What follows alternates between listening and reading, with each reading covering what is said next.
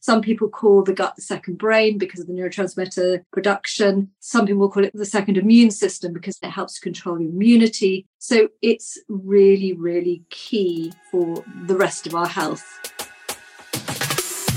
Are you ready to boost your longevity and unlock peak performance? Welcome to the Longevity and Lifestyle Podcast. I'm your host, Claudia von Boeselager, Longevity and Peak Performance Coach. Each week, we'll explore groundbreaking science, unravel longevity secrets, share strategies to grow younger, and stay up to date with world class health and peak performance pioneers.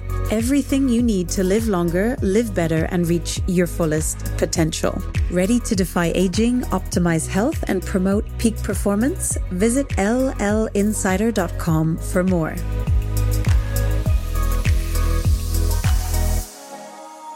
And now a quick word from our sponsors. Thank you so much for your support as it helps keep our content free for everyone. This episode is brought to you by Inside Tracker. Do you want to join me and have more healthy years? Not just a longer life, but the ability to do things you love in your 60s, 70s, 80s, and beyond? Inside Tracker can help you optimize your health span so you live healthier longer. Something, as you know, I'm a huge advocate for. They do this by providing personalized plans based on your body's data. Inside Tracker tests your blood, DNA, and can sync with your fitness tracker. Then provide clear, science backed recommendations like nutrition, exercise supplement, and lifestyle recommendations. Inside Tracker recently added hormone testing to their plan, which already includes important markers like ApoB, the heart heart health indicator, vitamin D, magnesium, cortisol, and many more. They cover 47 biomarkers in total. You can also test your DNA and even get your inner age, which is a biological age calculation, along with recommendations on how to lower your inner age. Inside Tracker is offering you, dear audience, a special deal. Get 20% off by going to my link, insidetracker.com slash Claudia20 to get the deal. That's insidetracker.com slash Claudia20.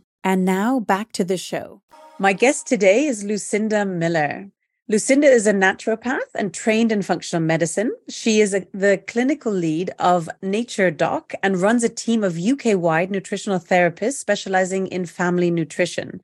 Her passion is supporting people with a neurodivergent brain through nutrition, through her clinic, books, blog, and an online course. She has been practicing as a naturopath for over 20 years and is the author of the best selling cookbooks, The Good Stuff and I Can't Believe It's Baby Food. Lucinda, it's such a pleasure to welcome you on the Longevity and Lifestyle podcast today. Claudia, thank you so much for inviting me on. It's just great to chat to you. Yes, I'm very excited to dig in. And I'd love to start with how gut health affects brain function. I think that we all realize that when we eat our food, that will nourish the whole of our body and our brain. And I think that most people will have a really efficient system. So that means when you eat your breakfast, probably 90% of that food will be digested, absorbed. You're going to get, you know, the iron, the vitamin C, the magnesium, whatever it is from that food. And then you'll just pass out into the loo the bits that you can't absorb. However, what we find in a lot of people, especially neurodivergent people and people with mental health challenges, is, or even just chronic illness, mm-hmm. is that there is some compromise with that digestive tract. And that could be that, you know, they don't have enough stomach acid to break down protein. It may be that their pancreas, that's meant to break everything down into the small components, isn't working as efficiently as it should do. Um, and that means that even if you have the best diet in the world, it can mean that less of those nutrients are going into the bloodstream and ultimately to the cells, and that more are staying in the gut and then ultimately being passed down into the loo. and there are many other factors within the gut that can enhance that digestion. So it's not just the kind of acids and enzymes. There are also there's something called the gut microbiome, and that again helps to control how we make neurotransmitters, which are the hormones in our brains that help us think and learn and sleep and stay calm, etc. And they also make B vitamins and they also help to control something called inflammation. And um, inflammation is something that, if it builds up in the system, can lead to chronic disease. Um, it can, you know, make the aging process more more faster it can you know all sorts of things can happen so it's important to get all of these things right so the gut is really key so it's not just a hose that goes from one end to the other there's an awful lot of systems that go on and some people call the gut the second brain because of the neurotransmitter production some people call it the second immune system because again it helps to control immunity so it's really really key key for the rest of our health. What would you say are some of the key factors for people who are maybe struggling with gut health issues? How should they ascertain, you know, where their gut health is? What would you recommend? Where should they start? So let's start sort of at the top. So um, obviously, if someone really struggles with chewing, so maybe they wolf their food down too fast, or they just, as I said, they've got problems with their teeth, etc then there can be an issue with just simply they're not breaking down those foods at the beginning. So there's a lot more pressure further down. Then, if there's not enough stomach acid, so stomach acid is this really strong acid that you might feel sometimes if you get a bit of reflux, um, and that primarily helps with digesting protein. It also sends signals to the gut to absorb things like iron, B12, calcium, magnesium, and zinc, all those really important nutrients for bones and brain and energy and so forth. So if that's not working really well, it's going to make it harder further down to break things down. So then you've got the pancreas, as I said, which breaks down um, these foods with enzymes. But you know, if there's a fault along the way, then guess what? There's going to be a problem with the digestion, and you're not going to optimize your nutrition. So, as I said, you can have the best diet in the world, but if that digestion is not working well, and I think the signs that you might have to think that your digestion isn't working well is possibly reflux, possibly some sort of pain or bloating, whether it's sort of in the stomach, which is just between your breastbone, or just below, which is more sort of the small intestine, where most of the absorption occurs, or further down. So there's problems with, say, constipation, etc. But I think one sign that a lot of people find if they've got poor something called malabsorption, so poor digestion, is that they might see um, undigested food in their stool quite regularly. Um, and obviously, everyone has sweet corn in their stool, but um, if they eat lots of sweet corn, but it is other foods as well. And that can be a sign. Or if it's very pale yellow, so almost sort of like an ochre yellow color, then again, that can highlight there's a lot of fat in the stool, which means that the fat hasn't got through to your system, which we need these oils and fats for our brains and our hearts and so forth. So that may be a sign that there may be some malabsorption going on. And so, how should that best be tested? What would you recommend if someone's listening? Like, okay, yes, I have bloating. There's constipation at times. Where where where would you send them to? Where should they go? First of all, I would see their medical doctor, see the GP if they're in the UK, medical doctor throughout the world, and I would say that definitely just ask for a basic stool test to check for gut inflammation, um, possibly, you know, a parasite or a nasty bacteria, um, and also something called celiac disease. And celiac disease is the is a autoimmune condition where you have a reaction to gluten, um, which can cause malabsorption in the gut and cause these sort of fatty yellow stools. So those are the sorts of things that should be checked out. If nothing comes up with those tests, then someone like a nutritional therapist, functional medicine doctor, naturopath, like myself, or one of my nature docs my team can help to organize a full stool test. And that would um, just test for things like greater inflammatory markers, other kind of microbiome issues or malabsorption issues. And then once you've got that information, then you can be very targeted but you know some people can't stretch to that i totally understand that you know they that you know some people don't have the time the capacity the money to be able to stretch to that so some things that you can do to really help is to chew your food really well is to be mindful you know so sit down when you eat rather than eating food on on the run also just simple things like um 25% of your gastric juices are created by smelling food so if you're cooking in the kitchen those digestive juices will have got crank, cranked up. And if you've got a child who's a little bit fussy or quite a, have a limited diet, then it's quite good to get them to be sitting in the kitchen whilst you're cooking or get them involved in the kitchen so that they've got those kitchen spells. And that again will help to rev up their digestion. That's a great uh, idea. Beautiful. You mentioned about chewing. Can you break that down a little bit? My audience loves specifics. What is the right way to chew food? Well, I think that if you went to one of the famous detox retreats, they'd be asking you to chew each mouthful 30 times. I think that's quite hard for anyone to do on a daily basis and probably quite, you know, unrealistic.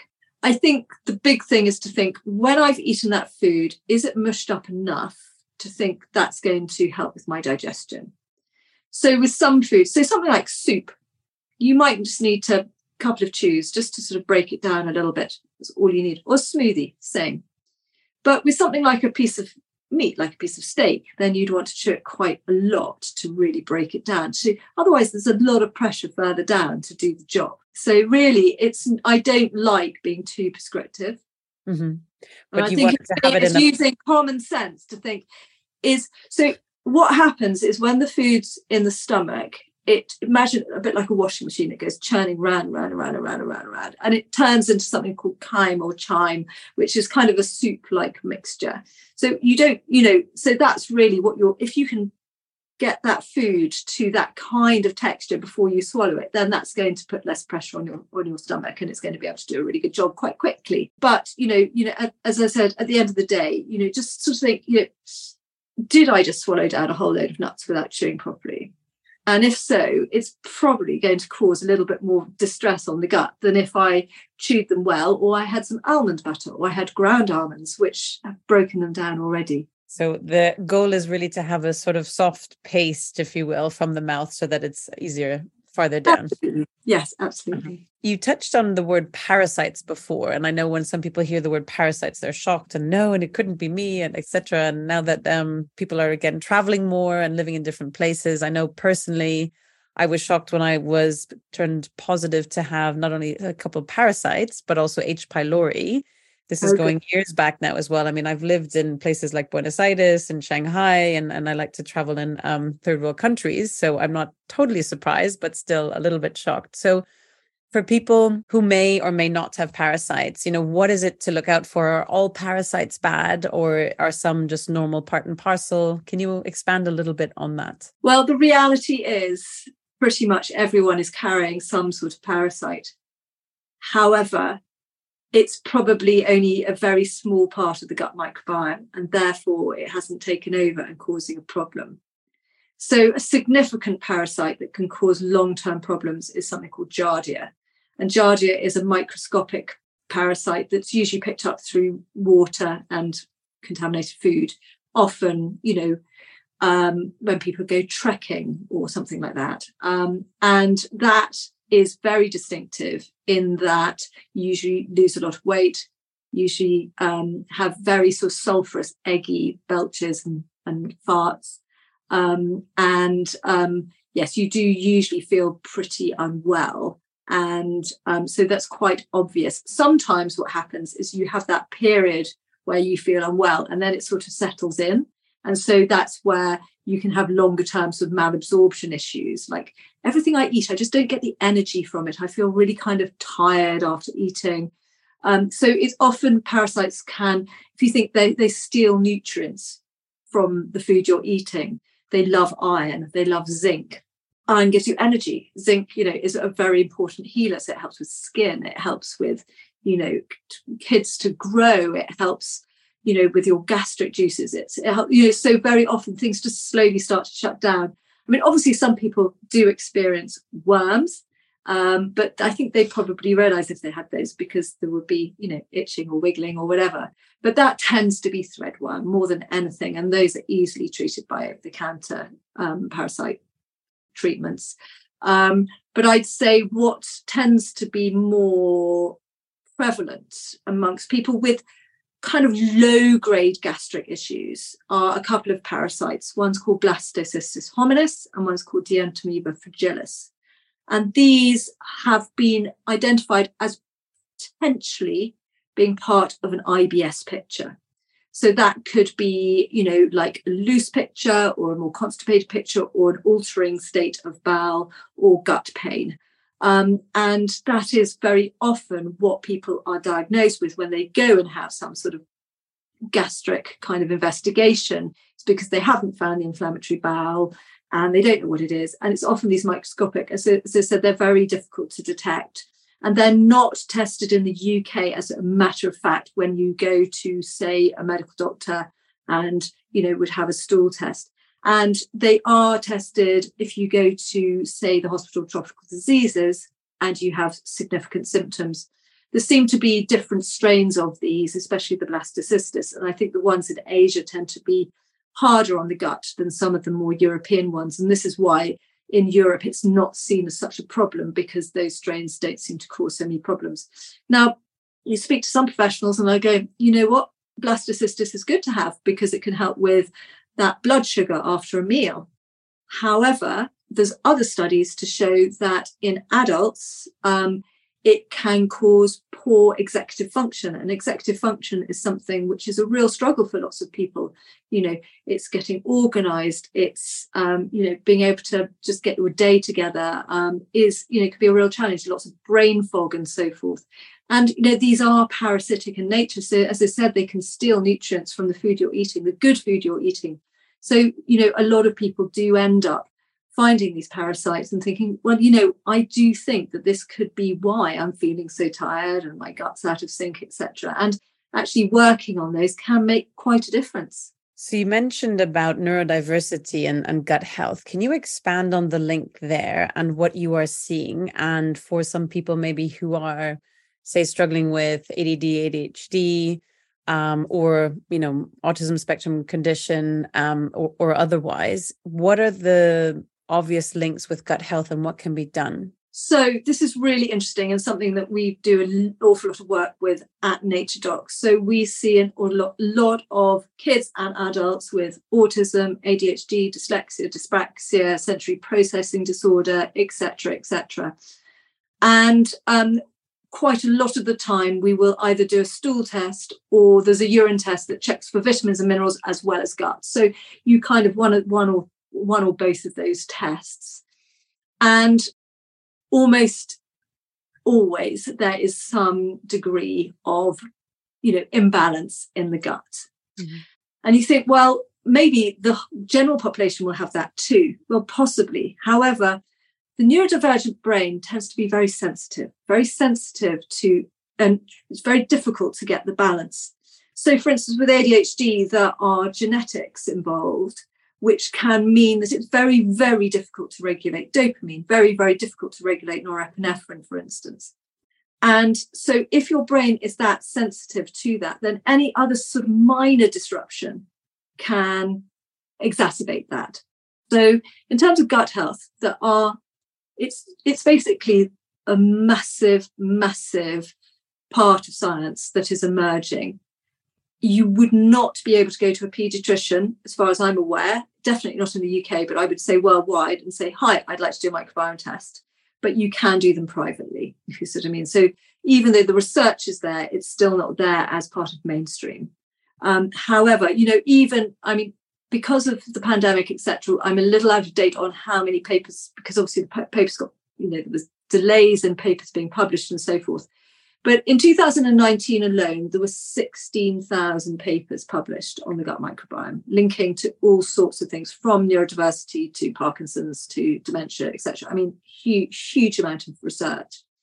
And why is this the case? Is that this gut microbiome helps to make your neurotransmitters. And neurotransmitters are sort of the brain hormones that help us learn, think, sleep, keep us happy, etc. So we've all heard of serotonin serotonin, 90% of serotonin is made in the gut.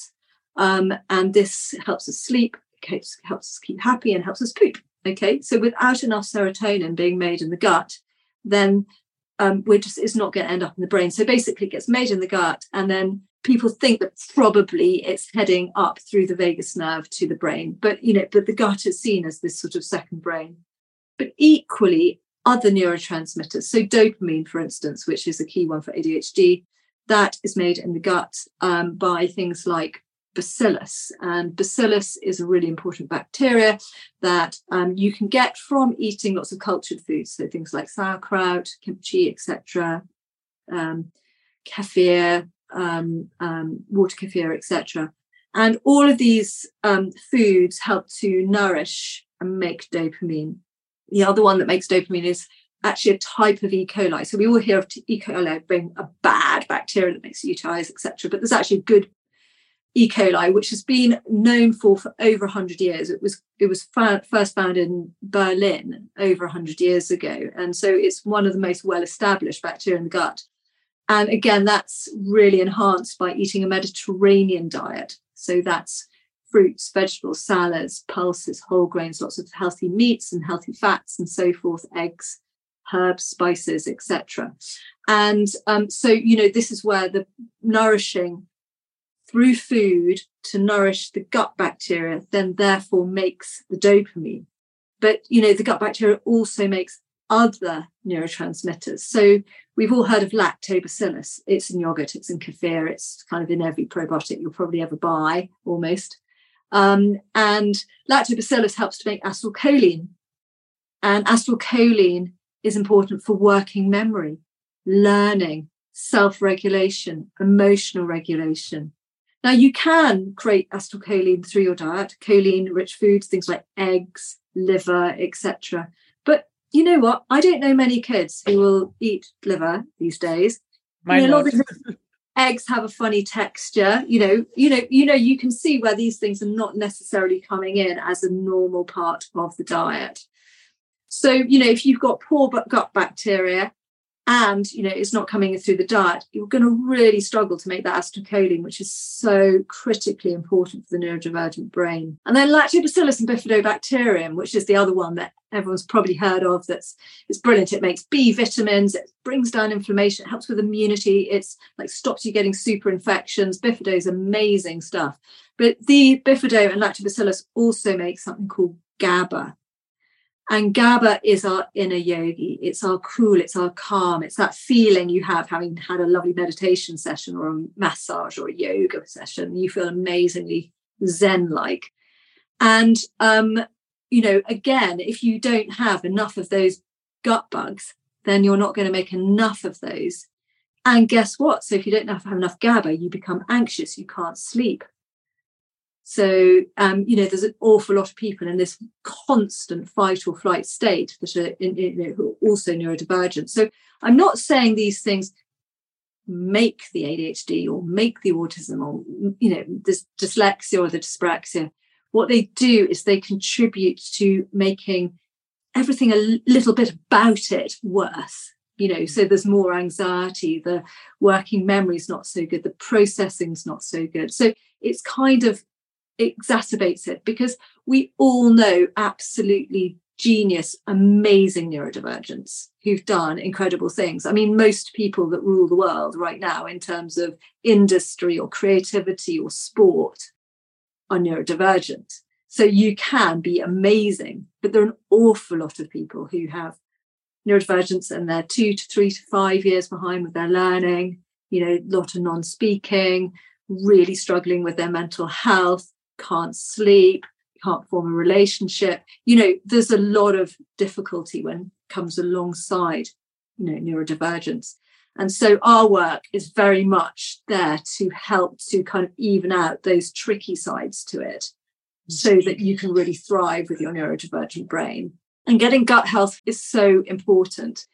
And the trouble is, our diet is really, really key to feeding, as you heard, for the Mediterranean diet, the cultured food. Um, but with GABA, you know, the GABA rich foods are amazing. Things like chamomile tea, oats, yogurt, um, even cups of tea. So green tea, matcha tea, even black tea, all contain something called theanine. Theanine's great for your GABA. So, um, but the trouble is, the opposite to that is all the highly processed foods. So the ultra processed foods that is a big buzzword right now. And those all contain something called glutamate or glutamic acid. So all the processing, like the yeast extract, citric acid, you know, all these sort of um, additives often contain high levels of glutamic acid. And that's the opposite to GABA. So that makes the brain really excited, um, which is great in terms of learning sometimes, but it can make the brain go too fast. And so many people with ADHD, their brain works far too fast. It's like they cannot process things because everything jumps too quickly. It's like jumping ahead. It's like their brain's just full of so many exciting things. And actually, they need the GABA to calm down. And if they've got glutamate from that, you know, takeaway pizza or a packet of crisps or whatever, that's going to really imbalance things. So when you're in a high glutamate state, you can be very anxious, you might not sleep, you might have very risky behaviors. So again, you've got these kids who are hyperactive, they get into addictive tendencies, you know, whether it's gaming, nicotine, alcohol, drugs, you know, online, whatever it might be, you know, these things can, and especially in the teenage brain, is really big. So that's where you need, that's an indicator that there's too much glutamate and not enough GABA. Mm-hmm. So that's a very long-winded, but it's something, as you can see, I'm rather passionate about well and and as we are here to to to find out more so thank you so much for sharing that as well and i think the beauty of it is that there is a way to solve it and to, to fix it or to support it i should say not necessarily solve but to have the awareness what is actually going on the underlying and to um, act accordingly what would you say are some of the essentials for improving gut health for someone who you know might be suffering a little bit or feels you know maybe chronic symptoms chronic fatigue something like that? We know a lot is interlaced with our gut. Mm-hmm. Where is a good place for people to start? Do you what are your top five recommendations? So the first one is to get outside as much as possible because our microbiomes are nourished by fresh air mm-hmm. there's a lot of great bacteria and all sorts of things in the fresh air. So getting out in nature is really important. If it's a child getting them really muddy you know or you know spend time you know gardening with dirt. So it's, it's okay to have dirty hands. Um, so those are really simple things you can do. And then with the diet try your hardest to get fresh ingredients. It could be frozen ingredients but you know fresh simple ingredients. Cook from scratch. Eat the best quality food you can and variety you can so, and try and avoid those ultra processed convenience processed foods because the problem with them is they're devoid in all the key nutrients that are so important for the brain and the gut. So, you know, they don't have iron, zinc, omega 3, you know, very little anyway. Um, and it might just be with synthetic fortification as well. Secondly, um, you know, they displace because you can't eat that much in a day. You know if you're eating those then it's going to displace the good good things that are going to be nourishing the gut. Um, and thirdly they're quite pro-inflammatory. So they use as i said these preservatives emulsifiers um, artificial sweeteners and these are all known to disrupt the gut and cause some inflammation. So again you want to avoid those ultra processed foods and then pick out just as i said the best foods you can in terms of maybe a Mediterranean diet, you know, get out that olive oil, that garlic, make some pesto, you know, get some whole grains, some lovely, you know, add some, have a lovely lentil salad with some, I know, sun-dried tomatoes and thyme and, you know, really, you know, try and do everything fresh and, and joyous and tasty. Mm-hmm. But those are the sort of key things. And then, um, you know, you can think about cultured foods. Some people get on with them, some people don't. So it's really important not to go head on with those and to be a little bit cautious. So I always think let's start with a bit of vinegar, you know, a little bit of dressing on the salad or a little bit of vinegar like balsamic in, in the bolognese, just to sort of add a little bit of vinegar. Um, and then things like lemon juice and so forth again on the fish or on the salad, the dressing. And that again helps with the digestion. Um, think about bitter leaves, things like, you know, um, lovely different kind of lettuces and um, salad leaves are all a little bit bitter and that helps to stimulate digestive juices. So there's an awful lot of things that you can do gently and then think well actually i might put a little t- teaspoon of sauerkraut on the side and see what i think of it or a little bit of kimchi on my um, on my noodle salad or whatever and just see if you like it and if you suit it and if your gut likes it. Because sometimes you go a bit in too fast you can get rather bloated and gassy and some people are a little bit sensitive in terms of histamine but that's that's a very complex subject. But it's just something to just be cautious that it doesn't suit everybody. Mm-hmm. but i do think that and if you've got an incredibly sensitive gut start with quite more blended foods. So things like soups or slow cooked stews a little bit of omelette soft fish rather than going overboard with the sort of hard crunchy you know, vegetables and hard nuts and things, just to give the gut a little bit of space. Yeah, a bit of chance to catch up. Yeah. Yeah. So we talked about some foods to focus on eating, but what would you say in terms of when to eat? I think this is really personal. I'm going to say, um, and I I'm not particularly dogmatic about this, um, especially because I guess we work very closely with lots of neurodivergent people who really struggle with maintaining a regular routine, especially the ADHDers. Um, so, you know, if someone's on medication for ADHD, for instance, that can suppress their appetite all day. So suddenly they're really hungry all evening. And, you know, that medication probably has made such a difference to them during the day, you know, that actually, you know, that's okay to eat in the evening because they do need to get the nutrition in. Um, and equally, you know, a lot of kids we see, they wake up in the morning so hungry because their blood sugars are so low. Um, and actually, they really need nourishing first thing in the morning. So I don't, I'm, as I said, I'm not that dogmatic, but I think what it is, is if, you know, this is you thinking about yourself. So whoever's listening today is thinking, you know, I really want to improve when I eat, is think, when are you most hungry? When does your body say you really need that nutrition? When does your stomach really, really ask for nutrition? And when are the times they don't? And sort of just almost diarize it over a week and just see, gosh, that was really interesting, you know. So, you know, I'm the sort of person, for instance, me, I'm very hungry in the morning. I could absolutely eat just till lunchtime and then not eat till the next day. Easy peasy.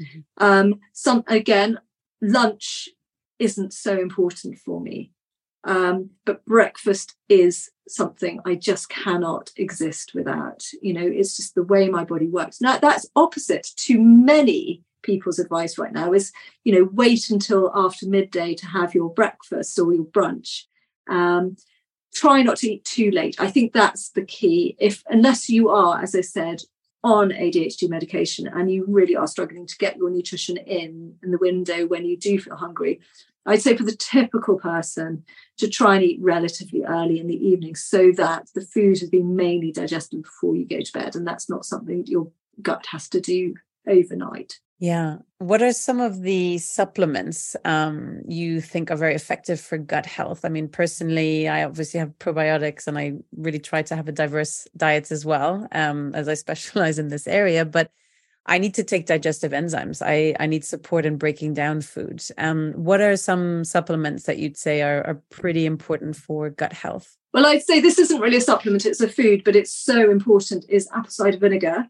I mm-hmm. talked a little bit about vinegar just now. And. Um, that can really help if people struggle with protein digestion or that's an upper gut issue. It will either make you feel amazing or if it feels a bit burny and a bit kind of diff- difficult, then just take a little bicarb so- of soda and that will neutralize it. So sometimes people don't get on with it, but apple cider vinegar is a really good beginning start. One question on that. What's yeah. the best way to ingest apple cider vinegar? Because I've definitely done it the wrong way. so what would you recommend? Just drinking it straight? Or mixing it with water? What what do you recommend? So I think probably the nicest way of doing it is in water with a little bit of apple juice, just to kind of give, or a little bit of honey, just to give it a little bit of sweetness. But to mm. drink it through a straw because some people have a problem with their teeth enamel being broken down by the vinegar. So I would drink it down by a straw. And so I would definitely dilute it. I think it's too strong on its own. You can now, which I think you can get worldwide now, a little kind of apple cider vinegar drinks, which are like, you know, little kind of with nice sort of tasty flavors and things. So um, but yeah. And for those who um, sort of pro tip with uh, teeth enamel issues, I've actually invested in, and I have, and you can get them on Amazon even, are glass straws um, which can really bypass then your teeth because I drink a lot of lemon in water and things like that as well. So um, I guess prolonged, my teeth would be decaying faster than most, which we don't want. So yeah, glass straws are a great workaround. That mm-hmm. sounds really great. I'll have a look at those. Uh-huh. Um, so then, in terms of supplements, I do think digestive enzymes can make a massive difference if you feel there is some sort of maldigestion, malabsorption, um, and you feel you're not getting that full energy from the food you're eating. Mm-hmm. Um, and yeah, I think it can be a game changer. I do think that um, going back to the stomach, some bitter herbs um, are great. Um, you can get combinations of things like artichoke, turmeric, um, nettle, and so forth, which are really good at kind of settling the stomach. Mm-hmm. And then, um, in terms of prebiotics, so prebiotics feed probiotics. So they're they're well, no, and if someone doesn't have an appendix, they've had mm-hmm. their appendix removed, then it is thought that the appendix, even though no one thought it had any role whatsoever, that it was a channel for storing prebiotics, so that there was always food for for the probiotics.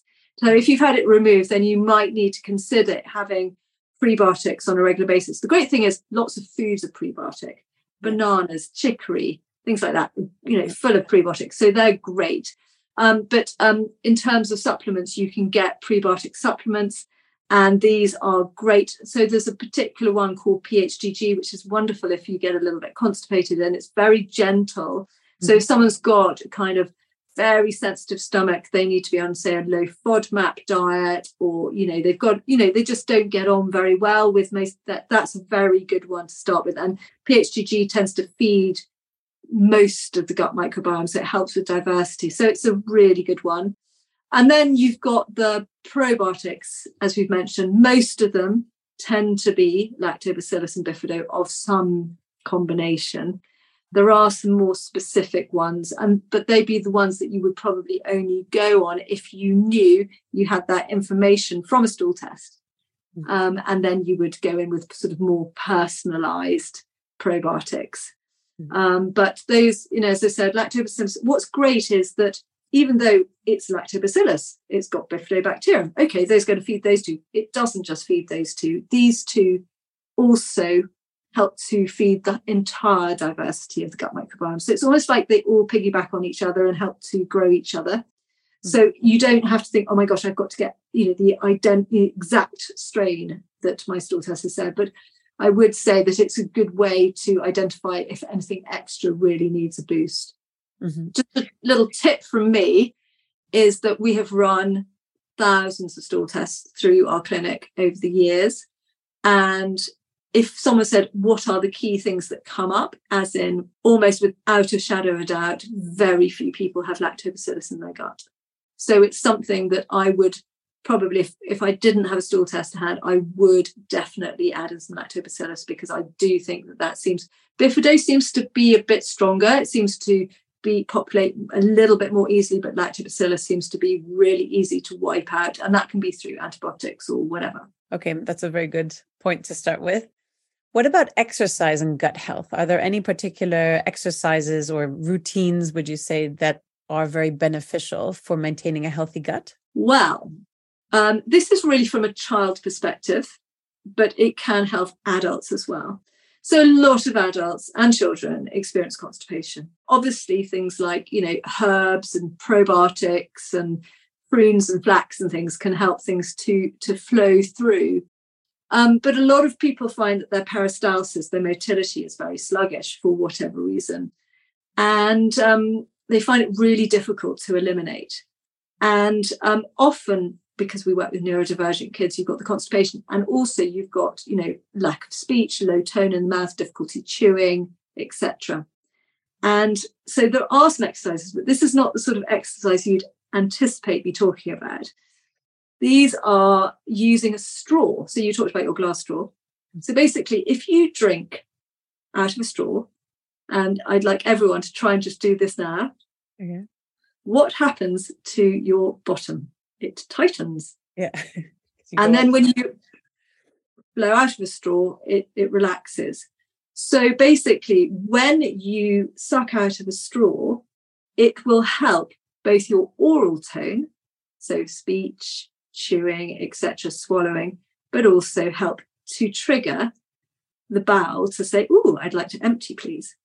and you can step that up by using you know not just straws but whistles and blowers and blowing up balloons is the hardest one obviously um, but this is really good for people who find it really difficult to pass a stool and it can really help so I, I, know that wasn't what you were probably expecting for you to say. It's but, a good exercise um, to know. absolutely. But in terms of general exercise, you know, things like, you know, again, constipation, trampolining can be great at getting people going.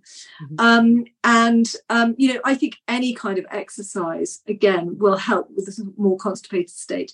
But, you know, I actually had someone this morning who got in touch saying that um, their child had a real problem because they got, you know, a loose bowel after doing a lot of exercise and because exercise really really speeds up the gut. So i think it's just important to think you know exercise can impact how fast things go through.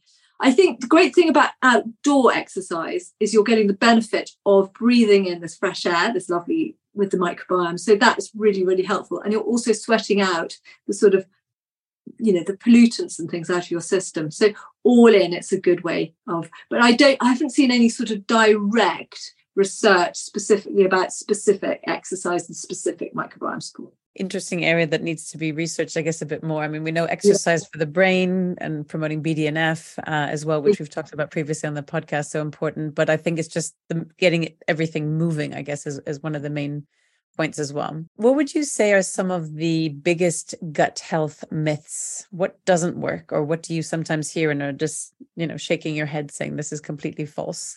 I'm going to say something you're probably not expecting is I don't believe in these myths. Whenever I read one on, say, Instagram, it makes my blood curdle. And the reason is, is because, you know, I've been doing this for 27 years. We've seen seven, 8,000 people through our clinic. And everyone has their own story. And I think it's really important to listen and to really understand that individual situation because we're all unique. And I think if someone says, you know, whenever I eat tomatoes, I get a loose bowel, you've got to take that into consideration rather than say there's no evidence that tomatoes can cause, you know, or whatever it might be.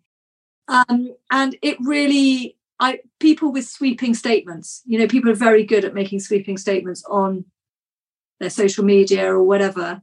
Mm-hmm. And actually, they're not thinking, they're thinking in a very narrow way. And it's a bit like diet. You know, people say, you should eat this, you shouldn't eat that. This is the way you should wean your baby or whatever.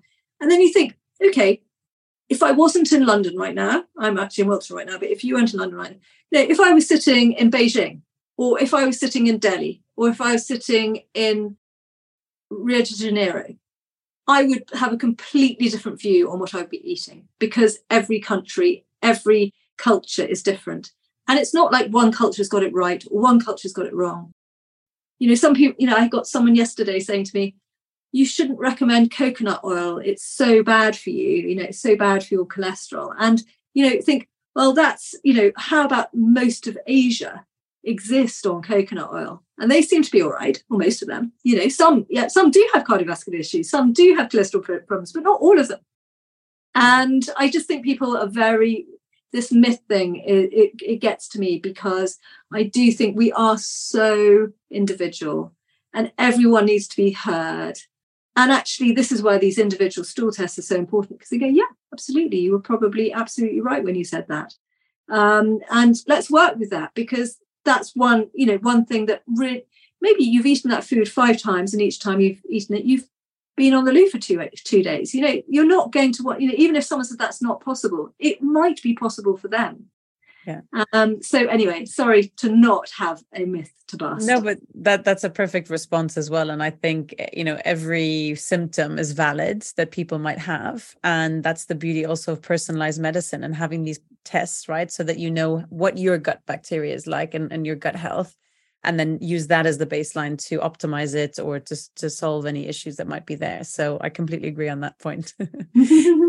um, Lucinda, how does improving your gut health, in your view, help you achieve a better well-being and being able to be then in a more peak performance state? So I think that if you're optimizing your immunity, if you're optimizing your neurotransmitters, isn't that going to help you? So you're calmer, you're more focused, you sleep better, you're more relaxed, you're learning more easily, you're, you know, you're having better social contact, you're better, best, you know, you're just everything is coming together, then surely that's great, isn't it? So I think it's really worth doing it.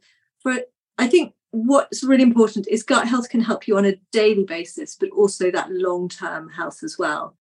And I think it's really difficult to imagine, well, if what I eat today is going to help prevent, I don't know, breast cancer or something when I in 20 years' time, that's very hard to take on board. But you can, if you think, what I ate today gave me loads of energy. What worked? Whereas yesterday I felt really lousy. And was it because I hadn't slept very well? Or was it because I ate that, I don't know, sweet bagel or whatever it was at breakfast rather than my eggs? And to try and sort of just generally just look to see what patterns. And I think most people would say when they're having a day where they're low, they're slow, their gut is probably low and slow too, or sore, or painful, or just out of whack.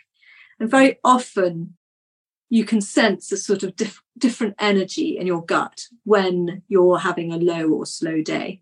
And people to, to connect with that and think, what can I do to help my gut?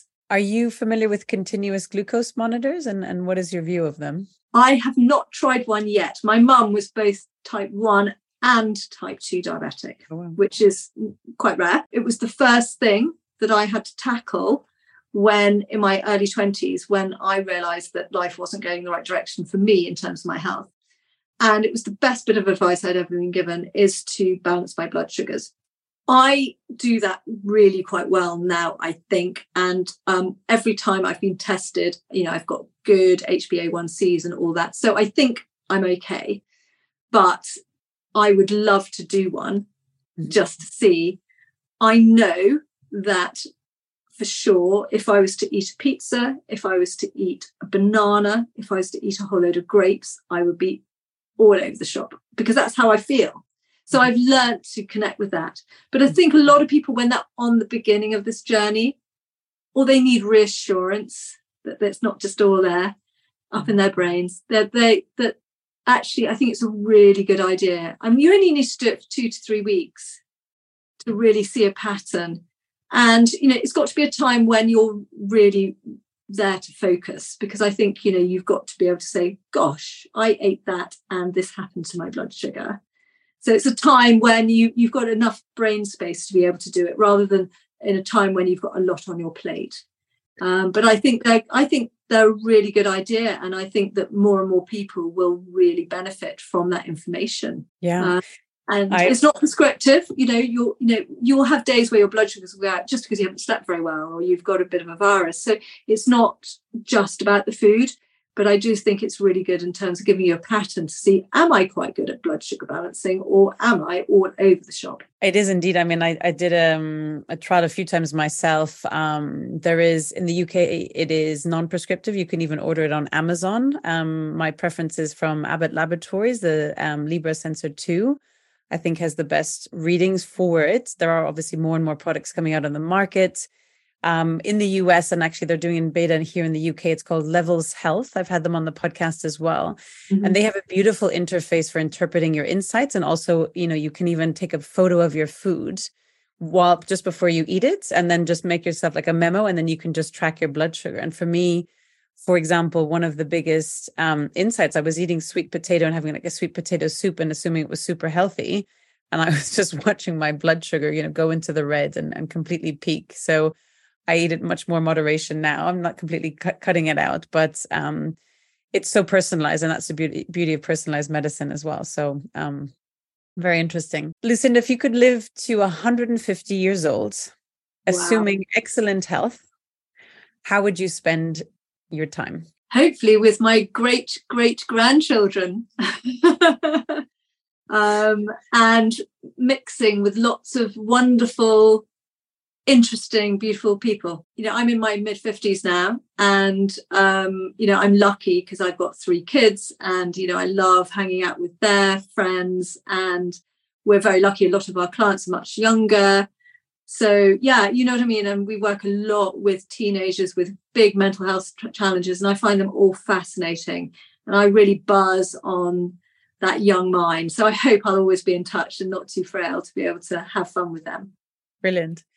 Lucinda, what trends and developments in the longevity and health optimization space do you find most exciting? I think the microbiome testing and the personalized nutrition testing is so key. And I just, I'm excited that this is being opened up to a wider audience and more people are investing in this as a priority. Um, and yeah, let's see what happens. It's exciting time. I agree. For my listeners interested in understanding gut health uh, for longevity better, which online resources or books would you recommend they start with? So I love the work of Ted Dinan and um, Cryan, who are they're based in Ireland. They've got a really good book called Psychobiotics, something like that, which is great. There's a very simple book called Gut. I can't remember the author now. She's great. I'll link it in the show notes. Yeah, we'll find it. Yeah, absolutely. Um, and so those are two really good. They would make a really good start. I think they're very accessible. Mm-hmm. Beautiful. Where can people learn more about what you're up to, what you're doing, your social media or websites? So, yes. Yeah, so um, our main website is naturedoc.com. We do have another website, which is naturedoc.shop, which is a UK based we, we sell supplements and stainless steel water bottles and eczema creams and all sorts of things, everything very natural and lovely. Um, and then I do Instagram, Twitter, LinkedIn, TikTok, and Facebook. And so you'll find us Lucinda Miller or NatureDoc or Nature Doc Kids. You know, they're slightly different handles. So yeah, your NatureDoc Health. Um, so you'll find us, but basically type in NatureDoc and you'll find us. We'll link those in the show notes as well. Lucinda, do you have a final ask, recommendation, or any parting thoughts or message for my audience today? I think be true to yourself. Don't hop on every little trend that's going. Just think, does this work for me? Because individualized nutrition, individualized gut health is the most important thing. And even if your twin is doing something um, you know, it may not suit you. So do something that you feel is right for you rather than something that you should be doing. Beautiful. Thank you so much for coming on the podcast today and sharing your wisdom, Lucinda. I appreciate it. Thanks, Claudia. It's been absolutely wonderful.